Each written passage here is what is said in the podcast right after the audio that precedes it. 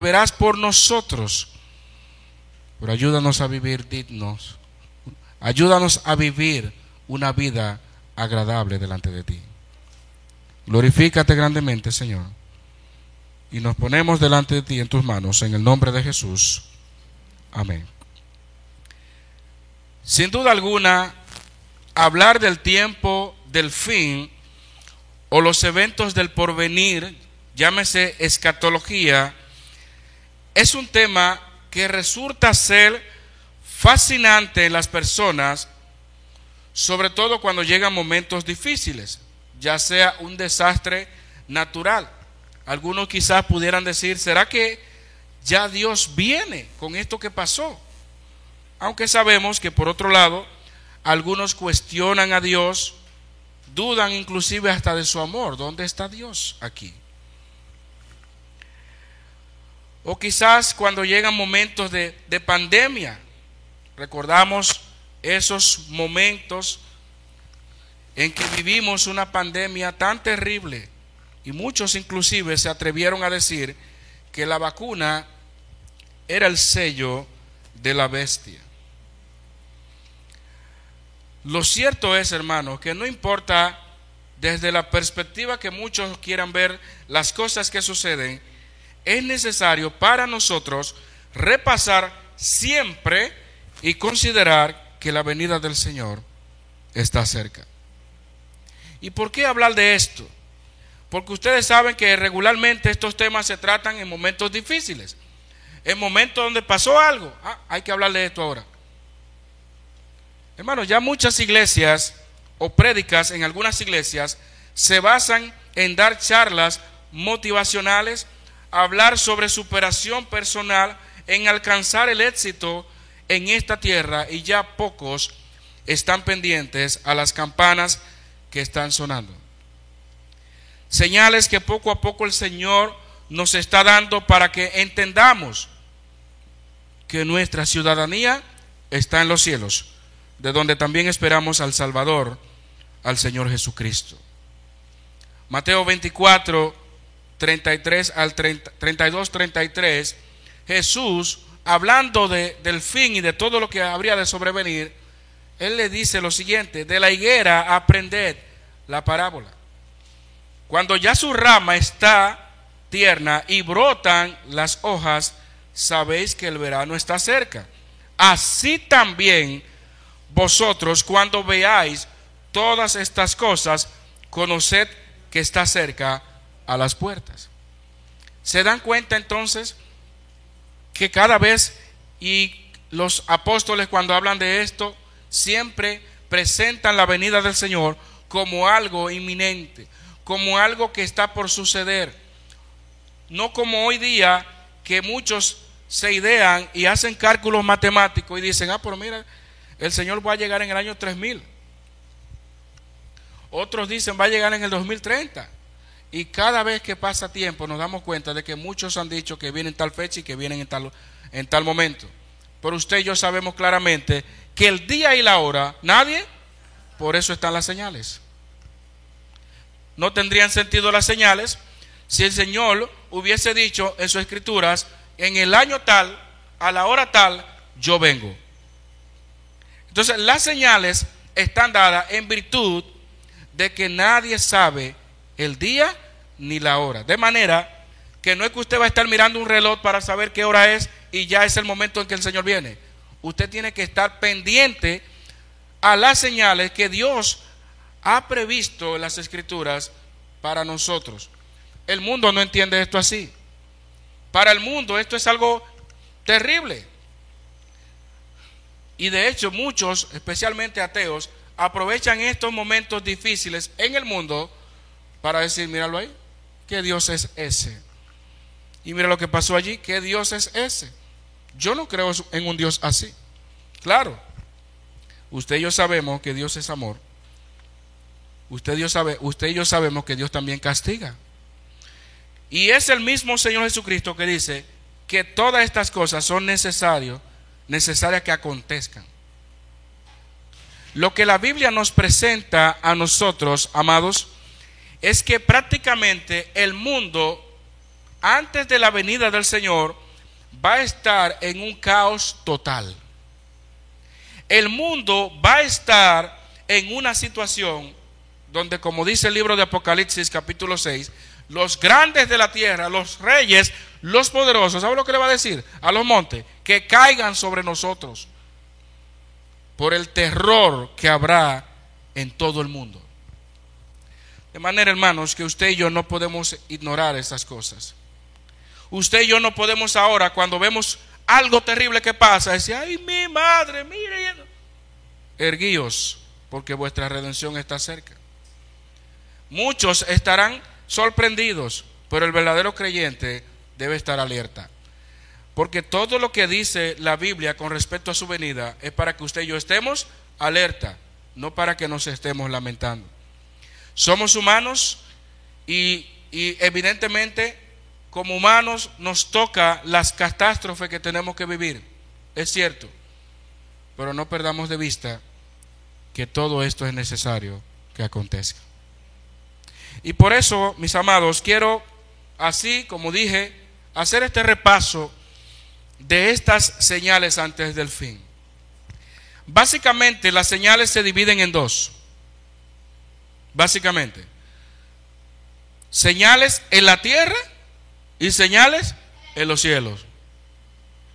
Cuando usted lo ve, mira, así es.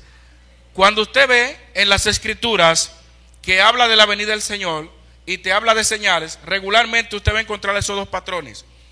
Señales en la tierra y señales en los cielos. Vamos entonces a hablar sobre grandes señales en la tierra. En primer lugar, y no estoy dándole un orden cronológico, para que lleguemos a sacar un cálculo y después de esto viene esto y entonces ya pongamos fecha que el Señor viene, cerremos la puerta. No, nunca ha sido la intención del Señor Jesucristo. Y lo hemos visto. En Apocalipsis 6 varía el orden. En Mateo 24, en Lucas 21 y en cada texto usted va a ver cierta variación. En 2 Tesalonicenses 2, o sea, la mayoría de los textos que hablan tienen su variación y ahí es que viene el problema. Porque es que eso no nos toca a nosotros nosotros sí debemos estar atentos eh, a las señales. Y lo principal de todo lo que se puede hablar, ¿sabe qué es? No es el arrebatamiento de la iglesia, es la venida del Señor. Eso es lo principal. Eso es lo principal. Aunque nosotros creemos y tenemos nuestra posición al respecto. En primer lugar, multiplicación de la maldad. Yo pregunto, antes de ver algunos versículos acá, ¿Creen usted que la maldad ya ha llegado a los niveles más fuertes? Compare su tiempo, que yo sé que usted hace mucho ese ejercicio. En mi tiempo, mira, salíamos, jugábamos, ahora mira, ahora nadie va al parque, ahora nadie va allí. Hay un factor común aquí. La maldad, desde que usted nació hasta ahora, se ha multiplicado. ¿Sí o no? Sí. La maldad se ha multiplicado. Pero, miren cómo dice este versículo famoso. Mateo 24, versículo 12. Y por haberse multiplicado la maldad, el amor de muchos, pero está diciendo ahí el texto que la maldad que se va a multiplicar. O sea que si usted ha visto gente mala ahora, si usted ha visto cosas terribles ahora, lo peor no ha llegado. De hecho, las escrituras, cuando Pablo le escribió a Timoteo, le dijo, miran, vendrán tiempos peligrosos. Habrán hombres crueles. Habrán blasfemos. Lo hay hoy día, claro que sí. Pero para el tiempo del fin, que estamos viviendo los tiempos del fin, la maldad alcanzará los niveles más altos habidos y por haber. Y esa maldad del hombre, que ya en antes cosas que no se escuchaban, hoy día la vemos como algo normal. Una persona que mató a su hijo, que mató a su madre. Y todas estas cosas, usted dice, por esto no se ve una madre que tiró a su hijo por una ventana, un esposo que mata a la esposa y luego se mata a él. ¿Qué está pasando? Hermanos, A veces nos hacemos la idea que el mundo cada vez será como más mejor y, y, ahora que hay que votar por fulano, que esto se va a arreglar y que la delincuencia, nadie cree en policía, nadie cree, nadie, nadie cree nada de eso. Lamentablemente porque la maldad se ha multiplicado y seguirá multiplicándose. Y esa misma maldad va a provocar de todo en el mundo. ¿Qué provoca la maldad? Guerras, muertes. Y oiréis de guerras y rumores de guerras, porque se levantará nación contra nación y reino contra reino. Dentro de lo que es la multiplicación de la maldad, las guerras van a estar ahí incluidas.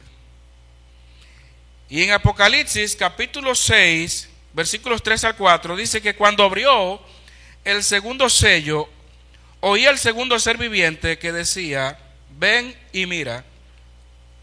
Y salió otro caballo, bermejo, y al que lo montaba le fue dado poder de quitar de la tierra la paz y que se matasen unos a otros, y se le dio una gran espada. Un versículo clásico hablando de lo que provocará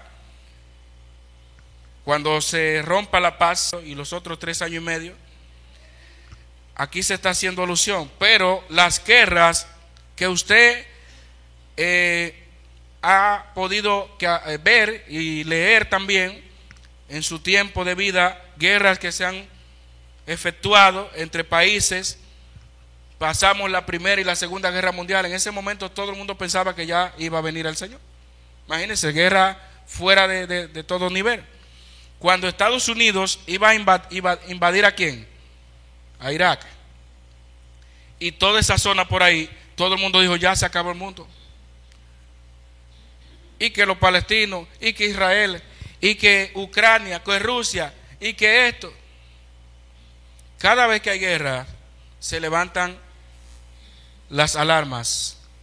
Se levantan las alarmas. Las guerras, hermanos, van porque van.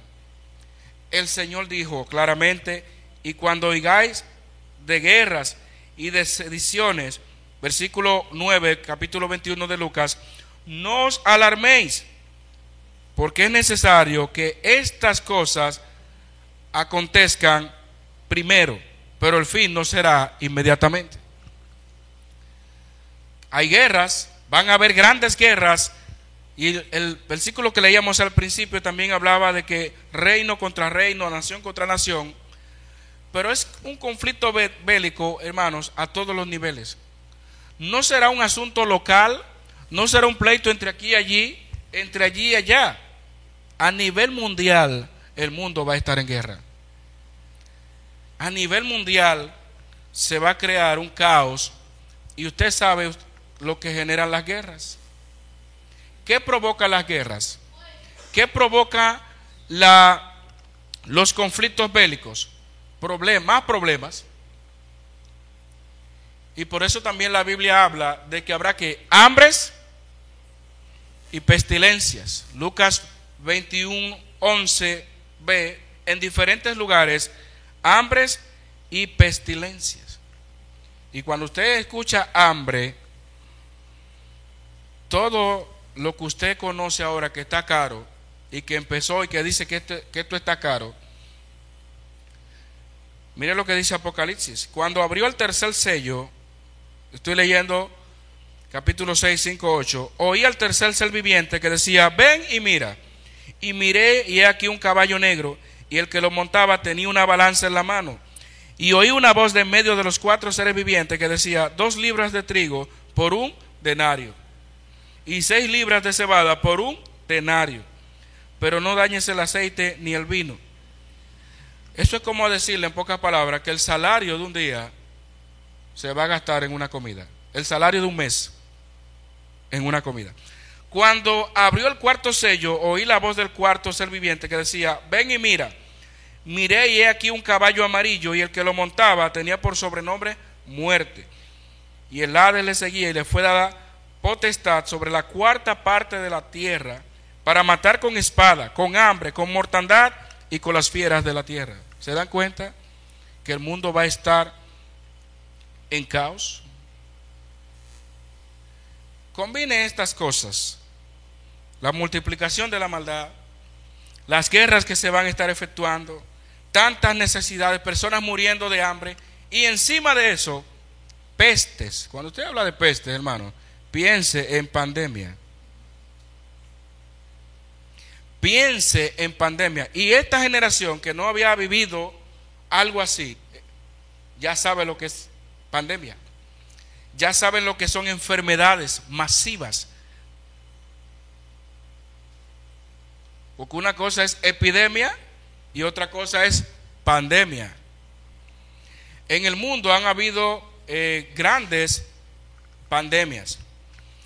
La reciente que vivimos nosotros, que nos tocó y que muchos familiares, personas quizás conocidas, perdieron la vida, según las últimas estadísticas que tenemos acá, se reportaron 676 millones de casos y 6.88 millones de qué? De muertos. ¿Usted se lo encuentra alto esa cifra? Cuando llegó la pandemia, todo el mundo decía, ya este mundo se acabó ya. ¿Moriré de eso o no? Nadie sabía. Pero el COVID-19 hizo un estrago bastante fuerte, que parte de lo que estamos viviendo hoy día, de la carestía, viene de eso. Los efectos del COVID seguirán sintiéndose. Pero usted ha escuchado alguna vez sobre la peste negra? En los años 1347, 1351, se estima que en Europa murieron eh, de entre 75 a 200 millones de personas. Esa es la más grave que ha pasado hasta el momento.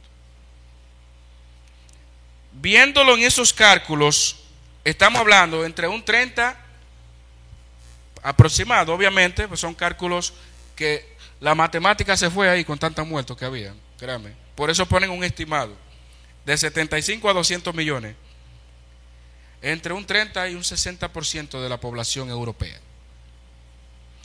¿Y qué hablar de la viruela? ¿Qué hablar de la gripe española? ¿Qué hablar del SIDA? El VIH en su tiempo. Estamos hablando de que todas sobrepasan los 20 millones. Pero hermanos, el mundo ha vivido momentos duros. Esto era para que en ese momento dijeran, el mundo se está acabando. ¿Qué se podía esperar? Hermanos, póngase a pensar por un momento. Y es algo que me gusta hacerlo cada cierto tiempo para que no veamos los datos como así a, sangre fría, como decimos, sino que lo veamos como, como lo que es. Si 10 personas mueren en un momento, usted se va a sorprender. Wow, mira cómo cayeron 10 ahí. Si usted ve 100 personas morir de repente, que cayó algo, dice, wow, 100 personas.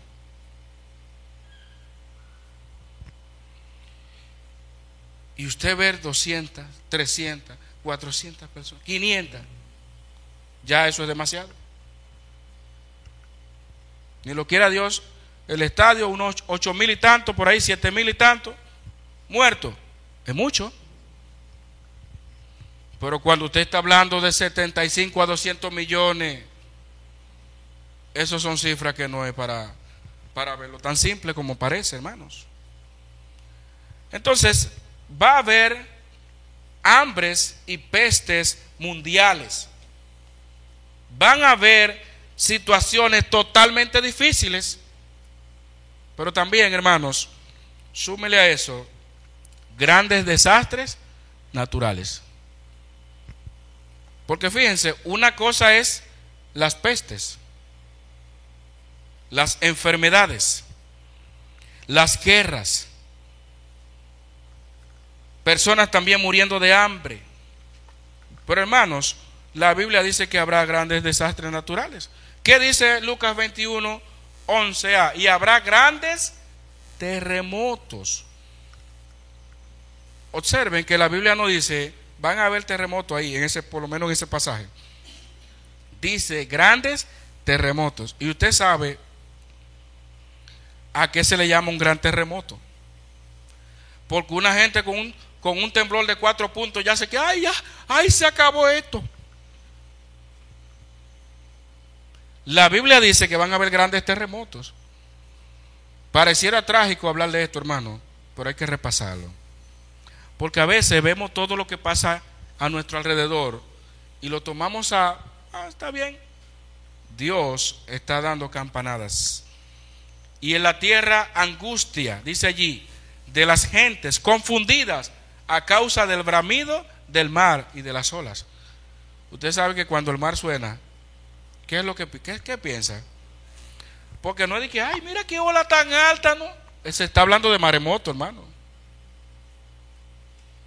Se está hablando de, hermano, combine un terremoto y un maremoto en su mente. Combine pestes, combine hambre, combine guerra.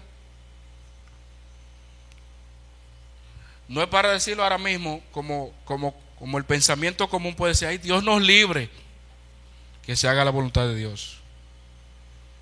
Que se haga la voluntad de Dios. Porque hay muchos creyentes que cuando escuchan que viene un huracán hay que devolverlo en el nombre de Jesús. Pero nada se mueve en esta tierra sino la voluntad de Dios. Y si Dios quiere mandar un huracán para un país, lo manda. No se trata de nosotros. Y a veces comparamos un país con otro. Allí hay, allí hay más terremotos, allí hay más catástrofe que aquí. Y nos creemos santos. Hermanos, por la misericordia de Dios estamos donde estamos. Pero no pensemos que Dios es malo si trae algo a nosotros. Jamás. Como lo que pasó en Turquía. Un país turístico con tantas riquezas. Lo que era Éfeso, esa, esa región por ahí. Miles y miles de edificios en el suelo. Y miles y miles de muertos. ¿Y sabe qué dice uno de los que no nos gustaría escuchar a nosotros? Este texto que dice ahí en, en Apocalipsis, capítulo 6, 14b. Y todo monte y toda isla se removió de su lugar. ¿Usted sabe qué significa eso, hermano? Lo que dicen muchos geólogos por ahí. Lo que dicen los geólogos no es porque ellos lo digan, es porque el Señor ha establecido. Imagínense un mundo sacudiéndose. Temblores por allí, terremotos por allí, maremotos por allí. ¿Qué va a pasar con las islas? No es para menos que el texto también diga en Apocalipsis, dentro del contexto de los desastres naturales, se mencionen que todo monte y que toda isla se removió en su lugar. Oye, pero mire esa cordillera. ¿Y, dónde está la cordillera fulana? Yo, yo no. Ay, se fue por ahí, por la fosa de Milwaukee. Ay, la falla de San Fulano. Hermanos, no es que los geólogos alarmen. Es que al final lo que ellos están diciendo no es nuevo para Dios. La Biblia dice que toda isla será o se removerá de su lugar. ¿Quién sabe si nuestra isla estaba en los miles para atrás de años atrás unido con otra, con Cuba quizás, con Puerto Rico o con cualquiera de esas islas menores, Antillas menores? ¿Quién sabe? Ahora le estoy diciendo con eso, vamos a mudarnos para El Salvador. Vamos a mudarnos para, para Venezuela. No, hermanos. Todos nosotros, donde quiera que estemos, vivamos para el Señor. Porque sea que vivamos o que muramos, del Señor somos.